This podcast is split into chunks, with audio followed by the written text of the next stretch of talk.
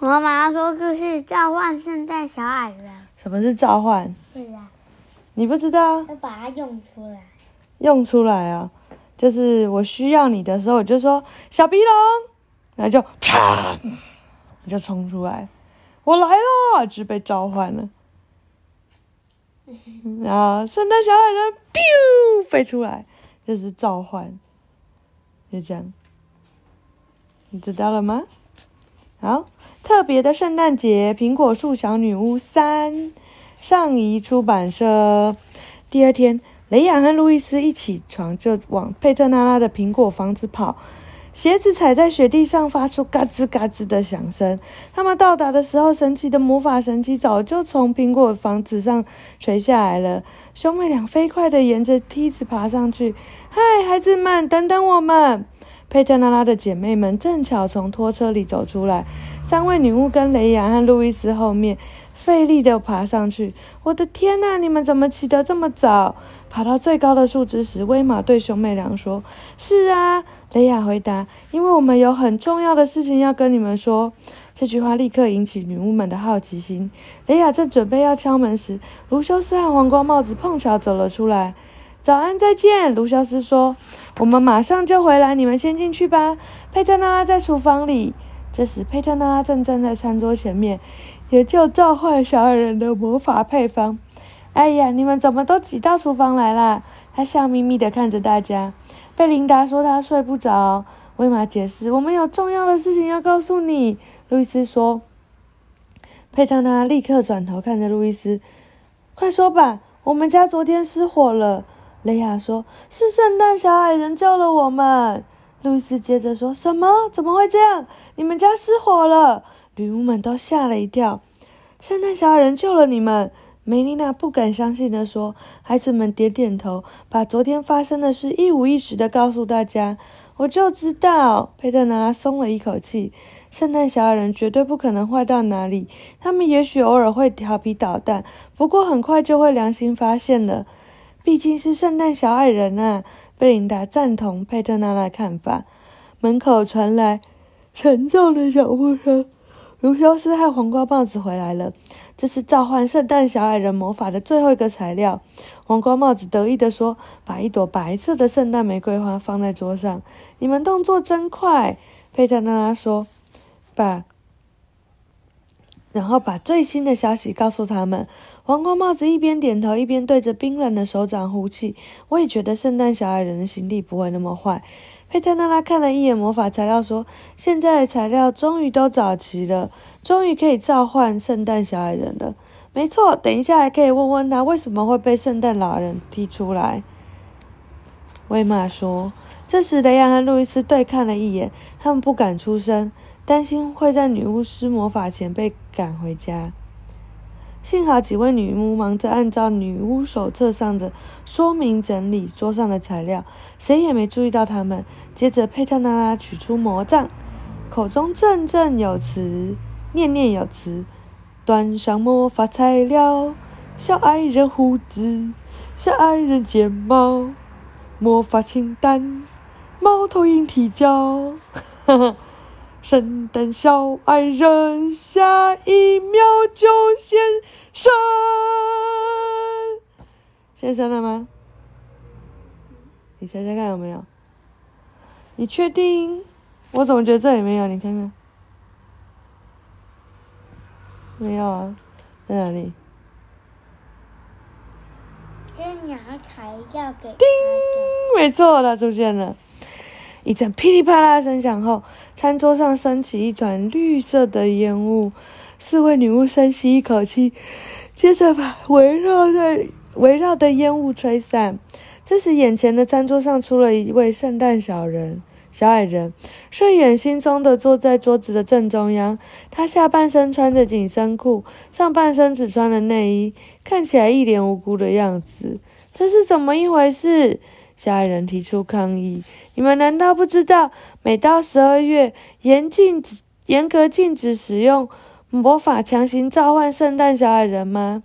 是吗？”佩特拉拉接着说：“打人耳光和恶作剧也是严格禁止的吧？”小矮人的脸立刻红了。那个嘛，好吧，对不起，我原本也不想那样。他停了一下，继续说：“好了好了，是我真的自己不对，我当时只是想给你们制造点麻烦。”我被圣诞老人丢到花园后，觉得很生气，所以想让你们也跟着受苦。尼瑟愧疚地说：“对不起，真的很对不起，我真是个糟糕透顶的圣诞小矮人。”你们把话说完后，我就会离开这里，搬到别的地方。你不回家吗？雷亚有点同情他的遭遇。小矮人摇摇头说：“我不回去了。圣诞老人应该要找个心地善良的圣诞小矮人。”我对不起你们，嗯，请问出去的门在哪里？别急，佩特拉拉拦住他。这种天气，你打算去哪？尼瑟耸耸肩膀说：“走到哪算到哪喽。你没看到外面的雪积得有多厚吗？差不多，差不多有到你肩膀的高度。”诶，路易斯说。小矮人点了点头。这时，兄妹俩互看了一眼。如果你保证不再恶作剧，就可以在我们的面包房待到冬天结束。雷亚提议：“无论如何，谢谢你昨晚救了我们的命。”“没什么，不用谢了。”家人谦虚地说。雷亚和路易斯可不这么想。“你是真正的英雄！”路易斯大声地说。“我们能够开心地坐在这里聊天，都要感谢你。”“那好吧，寒冷的冬天有个温暖的小窝也不错喽。”小矮人接受了提议。兄妹俩笑了，那就一言为定。一言为定。小矮人回答。说完，他跳下餐桌，从门口跑出苹果房子。孩子们走了以后，佩特拉拉对姐妹们说：“我觉得我们应该向圣诞老人报告小矮人做的善事。”梅丽娜，你能不能帮我接一条通往圣诞村的冰雪热线呢？姐妹们惊讶地看着佩特拉拉：“你要在圣诞节前打电话去圣诞村？你知道他们现在有多忙吗？”佩特拉坚定地点点头：“说不定圣诞老人会原谅圣小矮人，这样他就不用找新的住处了。”好吧，我马上帮你接通热线。美丽娜答应他，不过我们得尽量到最高的地方。没问题。佩特拉打开苹果房子的天窗，架起一把梯子，她和美丽娜一前一后的爬上积满白雪的屋顶。站在屋顶上，可以清楚的看到整个天空。接着，美丽娜的魔杖轻轻一挥，叮，头上的云朵立刻散开，满天的星星尽收眼底。要念咒语哦，今天要哪一首歌当咒语呢？不一样啊。嗯。自己选的。我自己选的。好。银色的月亮闪，哎，然后我想一下，好像有点难。闪烁的星星，一望无际的夜空。好难哦，等一下，我想想。噔噔噔噔噔噔噔噔噔哦。银色的月亮，闪烁的星星，一望无际的夜空。然后呢？怎么唱？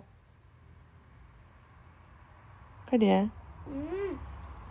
冰雪热线悄悄声传递，跟着星星去旅行。嗡嗡嗡嗡嗡嗡嗡嗡，架起电话线，仔细听好了，铃声响起了，叮叮叮。圣诞老人接通了，叮叮铃铃叮叮，圣诞老公公要说话了，铃铃铃铃叮叮，圣诞老公公会不会接电话？你觉得会不会？你觉得会不会？你觉得会不会接电话呢？会不会？会。会接电话，会接电话，会接电话。你确定圣诞老公公会接会接电话？好，我们看看他会不会接了。美丽娜刚念完咒语，天空变成了“砰”的声响，无数颗晶莹的冰块升到半空中。排成一列，连连到星星那里。紧接着，电话铃声响起，一台玻璃制的老式电话机出现在他们的身边。铃声每响一下，电话机就会发出一道金色的光芒。佩特娜拉激动地拿起话筒。虽然圣诞节要到了，圣诞老公公肯定忙得不得了，但他还是很快地接起了电话，用低沉的声音说：“你好，我是圣诞老人。”我是苹果树女巫佩特娜拉。小女巫简单的自我介绍后，把小矮人住进面包房的事情快快讲了一遍。另一头的圣诞老人专注的听着，只有在佩特娜拉讲起小矮人恶作剧时，才发出不太高兴的咕哝声。不过，当他听到小矮人救了库恩布兰特一家人的事，立刻又消息了。哦哦哦！圣诞老人发出洪亮的笑声：“这才是我的小矮人，请转告他，我明天晚上就去接他回家。我想你打电话回来就是为了这件事吧，贝特娜拉。”“正是如此，圣诞老公公，你完全猜中了。”贝特娜拉笑着说，满意的挂上了电话。哦，晚安。